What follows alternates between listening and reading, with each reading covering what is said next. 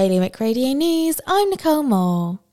The future of a popular cider, spirit, and sausage maker in Jersey is in doubt after their request to change the use of a shed and courtyard into a seasonal restaurant was refused. The planning committee rejected the application from the owners of La Petite Reveline in St. Ouen over parking concerns. The Policy and Resources Committee in Guernsey have said their proposals to secure pardons for local policemen who were convicted of stealing in the occupation are not yet ready. The preferred site of a new dairy in Guernsey has been selected. If the states go ahead with the construction near Brickfield House, it will cost an estimated 22 to 26 million pounds. And Jersey's greenhouse gas emissions dropped by around 60,000 tonnes in the first year of the pandemic.